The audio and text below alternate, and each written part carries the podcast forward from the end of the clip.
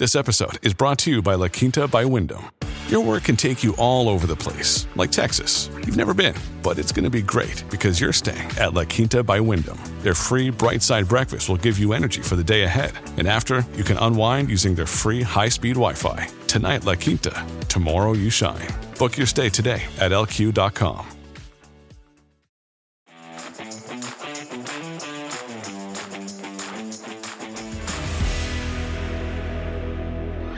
The final installment of the Fertilizer Files, a special True North report, reveals the federal government considered following in the footsteps of the European Union, which asked member states to introduce policies to reduce fertilizer use.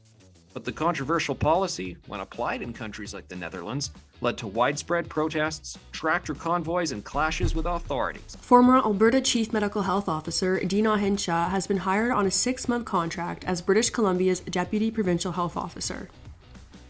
And conservative leader Pierre Poilievre says British Columbia's permissive policies on illicit drug use have been a failure. Hello, Canada. It's Thursday, February 2nd, and this is the True North Daily Brief. I'm Anthony Furey. And I'm Rachel Emmanuel. We've got you covered with all the news you need to know. Let's discuss the top stories of the day and the True North exclusives you won't hear anywhere else.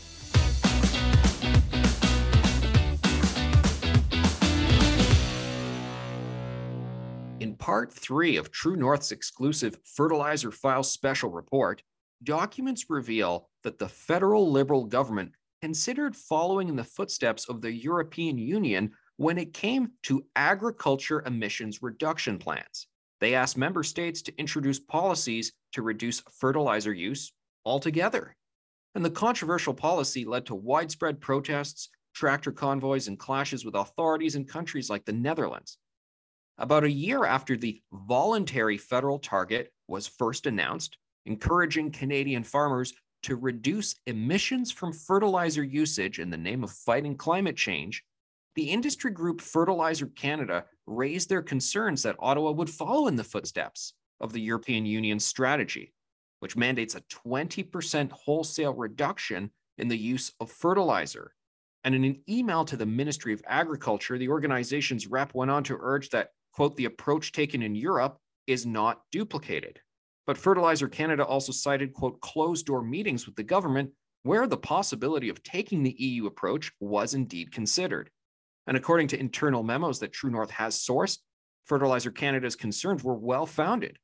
Because in June 2021, a briefing note describes the EU's policy framework as, quote, an opportunity for Canada to align itself with the EU on a shared commitment to sustainable agriculture. The Dutch government previously unveiled their ambitious plan to cut nitrogen emissions by a whopping 50%. But the move immediately led to nationwide protests from farmers and even the resignation of Netherlands' agriculture minister at the time. Rachel, the release of each part of the fertilizer files has really been an eye opener in terms of what's going on behind the scenes with the federal government's attempts to reduce emissions in the agricultural sector. It's really something that they would talk about these voluntary targets. It's a little unclear to me why there has to be a government program that is just voluntary. One thinks surely something mandatory is coming along. And we find that, yes, in part one of the fertilizer files, mandatory reductions have indeed been considered, which are acknowledged to be something that could reduce the Canadian food supply, harm farmers' incomes, and jack up the price of food in Canada and we also learn in subsequent releases that they knew there would be negative re- repercussions. And here in part three, we're learning that this EU model, which has been a disaster, it's caused riots, that that was in part the model for all of this. It's pretty shocking, especially when, as you mentioned, we've already seen how this has played out in the Netherlands, and it got to the point where the Dutch agriculture minister was forced to resign over the response to policies that he was pushing. So it's pretty incredible that Canada is still pursuing these policies However, I would note that there has been a fair number of scandals within this Liberal government since they've been in power, and even when we've uncovered some maybe unflattering things about some of Trudeau's ministers, they haven't resigned, so it doesn't really seem like we have that same standard of politics here in Canada that traditionally we used to have, and certainly that are still seen in other countries. Rachel, one of the things that I find so remarkable about all of this is that there's already acknowledgement that the agriculture sector is doing a lot to reduce their inputs because that's just efficient for them. all across the line for their bottom line. They're already reducing fertilizer usage. And yet the government comes in and says, oh, no, no, you need the government to tell you what to do. And we already see there can be so many spin off disasters from all of that. And this is consistent with how there are just so many examples, really in the past 12 months, of the federal liberals wanting to boss people around and boss sectors around in the name of their climate zealotry, banning plastic bags, telling the automotive sector the exact percentage of electric vehicles they must sell in relation to uh, more traditional vehicles they're selling. I mean, it's just yet another sign of them using this aggressive top down management for the climate ideology. Well, that's exactly right. I mean, when you take a look at Canada's energy sector, it's one of the cleanest in the world, and producers and providers have found ways to make it the cleanest in the world. You know, they care about being sustainable and being ahead of the curve on these things because they know it will make them more attractive for investment from other countries, and more people will want Canada oil. But it's so funny that even our own federal government is unwilling to recognize the move that the sector has taken to advance and become sustainable and have clean energy. And it's the same that we're seeing throughout all the sectors. I think the approach here in Alberta, and certainly the one that Premier Smith has promoted, is let the sectors and the industries figure it out for themselves. They're already working on these things, and if we give them enough time, everyone is headed in that direction, anyways. So I really don't think we need the federal government to get involved here and force these things that sectors are already working on and will happen on their own given a proper amount of time. After being canned by Alberta Premier Danielle Smith, former Alberta Chief Medical Health Officer Deena Hinshaw is back. Hinshaw has been hired on a six month contract as British Columbia's Deputy Provincial Health Officer. The BC government said Hinshaw will, quote, support the work of the Office of the Provincial Health Officer, Dr. Bonnie Henry, while filling in for another Deputy Provincial Health Officer who was on assignment. Hinshaw had served as Alberta's top doctor since January 28, 2019 and was responsible for the province's COVID 19 response. Under Hinshaw's leadership, former Alberta Premier Jason Kenney implemented vaccine mandates and closed schools and churches. During the United Conservative Party leadership race last summer, Premier Smith campaigned on firing Hinshaw, and she made good on that promise shortly after becoming Premier. Anthony Hinshaw was so incredibly controversial in Alberta, especially towards the end of her tenure when it had come out that she had received over 200,000 in a COVID bonus, making her payment for the year well over half a million dollars. That really rubbed Albertans the wrong way, especially because under her orders, businesses were being closed and shuttered, and people weren't even really able to leave their homes. And so I felt like when she was fired here in Alberta, there was sort of a relief across the province. I'm wondering what kind of reception you think she'll receive in BC. I've already sensed online that it's quite a bit different. People there seem very happy to have her. Obviously, the political landscapes are very different, but I'm wondering what you make of the situation. Well, let's be clear here. Deena Hinshaw has the last laugh because I know some people are saying, oh, she's been demoted. She was the boss. Now she's the deputy in another province, just a six month contract. But to your point about the payouts there, she's moving from one pretty high paying position that came with a nice bonus to another pretty high paying position. So I think it's a definitely a net positive for her. Will be interesting to see what the interplay here is between Deena Hinshaw and Bonnie Henry, because let's not forget there was a time where Bonnie Henry was actually the most liberal minded in terms of COVID restrictions in the country. She was the one who first out of the gate said, We got to treat this thing just like the flu, when Deena Hinshaw, I don't think was there yet. So what's going to happen? Or is it all water under a bridge in terms of the fact COVID's pretty much beyond us, and they're just going to go back to continuing to monitor E. coli outbreaks and make sure restaurants are properly inspected. What do you think? Yeah, I mean, I think I sense from all provinces sort of a desire to put the COVID 19 pandemic behind them. I'm not really seeing a lot of discussion on COVID 19 restrictions. I think we saw a little bit coming out of Ontario earlier this year, and the government just had no interest in re implementing those restrictions. I don't think it's politically popular right now.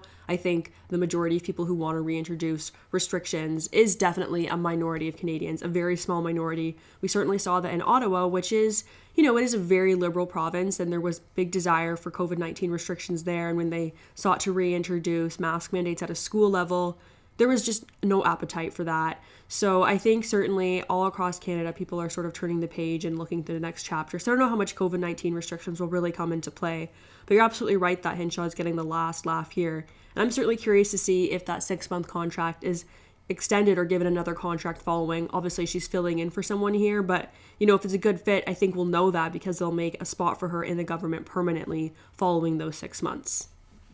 Federal Conservative leader Pierre Poilievre is pushing back against British Columbia's new drug decriminalization rules.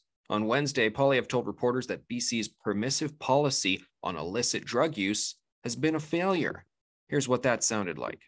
Decriminalization has been in, in place in BC now since about 2017. In reality, the results are in. The debate is over. It has been a disaster, uh, an absolute abject failure. You not only need to take a walk down the streets of East Vancouver, where addicts lay face first on the pavement, where people are living permanently in tents and encampments, but you just need to look at the data. A 300% increase in drug overdose deaths in British Columbia since Trudeau took office eight years ago. The Trudeau NDP approach is on open display in Vancouver. It is a complete disaster. It is hell on earth. We're going to reverse that policy, and we're going to reverse it. We're going to replace it with recovery and treatment. That's what works. And again, the debate is over on that as well. In Alberta, they doubled the number of treatment beds from 4,000 to 8,000, and they've cut in half the number of overdoses. We need to save our brothers, our sisters, our neighbors, our friends from the scourge of drug addiction, and a Poilievre government will make sure there is treatment and recovery to do that. British Columbia's three year program will allow adults to carry up to 2.5 grams of illicit substances such as cocaine and crack. Now, the province said Tuesday's move will remove barriers for addicts, enabling their recovery. Rachel, very strong words from Pierre Poilievre, and I find it very interesting that we're watching conservative voices really across the country say that this is an issue that they really care about and they're really going to push for in terms of uh, people who are dying on the streets, an opioid crisis that's getting out of control. And we don't hear too much of that coming from the left these days. They have their, their own approach to things. They're talking about a harm reduction ideology, but it looks like conservatives are really trying to own this issue now. I think conservatives are hitting the nail on the head. I wish that they had paid closer attention to this a little earlier on. I mean, we're seeing the effects of these harm reduction policies across our Canadian cities currently, and the results are disastrous. And we don't want Canada to turn into Los Angeles, where people just are not safe at all on the streets. We're seeing that a little bit in Vancouver currently. I think Pierre Poilievre is really right on these remarks. Harm reduction is not proper way to have someone live. People that come through addictions and recovery, when they talk about their experiences, they don't say, Yeah, I'm grateful for the years that I was able to live on the streets. No, they were grateful that they were able to recover from their addiction because that's no way to have someone live. And I don't know why we're encouraging these policies. So I'm glad that conservative politicians are paying attention to the issues and they're trying to reform our cities because our cities are becoming unsafe to live in. Even here in Alberta, you go to Edmonton, you trying to use the public transit, it's just not safe for people. There's open drug use in the subway system and on the trains. And I think it's time that we really take these issues seriously before our cities are overrun and become unlivable. Rachel, you wrote a powerful feature, an interview with Danielle Smith's chief of staff, who himself is a former drug addict who lived on the streets of Vancouver. And he's now recovered. He talks about his experiences and he talks about the importance of recovery. And he's going to be playing a hands on role, uh, broadening treatment facilities and access to beds in the province. Uh, tell us a bit more about that direction. Yeah, so Alberta is the province in Canada that's taking this issue most seriously right now. Under former Premier Jason Kenney, the province did a lot of work on getting these, what are called treatment centers and community centers, open so they can actually help addicts through recovery. And so basically, we're seeing the first of those treatment centers is going to be opening in Red Deer next month. But the province has plans for, I believe, about five more of them. These treatment centers are huge. They're the size of football fields. I went and I toured one earlier this week, and it's a really nice facility. And that's what the province is focusing on right now. They want to have beds available and free so that people, when they're given the option for treatment, there's beds available and spaces for them so that they can go right away and they're not put on, you know, a one year, two year waiting list because people don't have one years or two years, especially with the introduction of so much fentanyl on the streets. You know, Marshall was saying to me, if I had been on the streets now, his case was about, you know, 17 years ago He's like, I just don't know if I would have lived through it because people are just not living as long because the drugs are so much more dangerous than they used to be. So, this is the Alberta government's approach. They want to have enough beds and spaces for people. And I think we're going to start seeing the impacts of that in our cities like Red Deer and Edmonton, where the problems are really, really bad. You know, within the next couple of years, we will be able to see an actual impact of, oh, there's less people on the streets, our cities are feeling safer. And I'm sure we'll have just a host of people who are coming out of these programs and through recovery and that are going to be sharing their experiences with us. And I think it'll be very obvious that Vancouver has the wrong approach at that point. That's it for today, and don't forget to check in at www.tnc.news throughout the day for all the news you need to know. And if you're able, please consider supporting independent media at donate.tnc.news. Thanks for listening, and have a great day.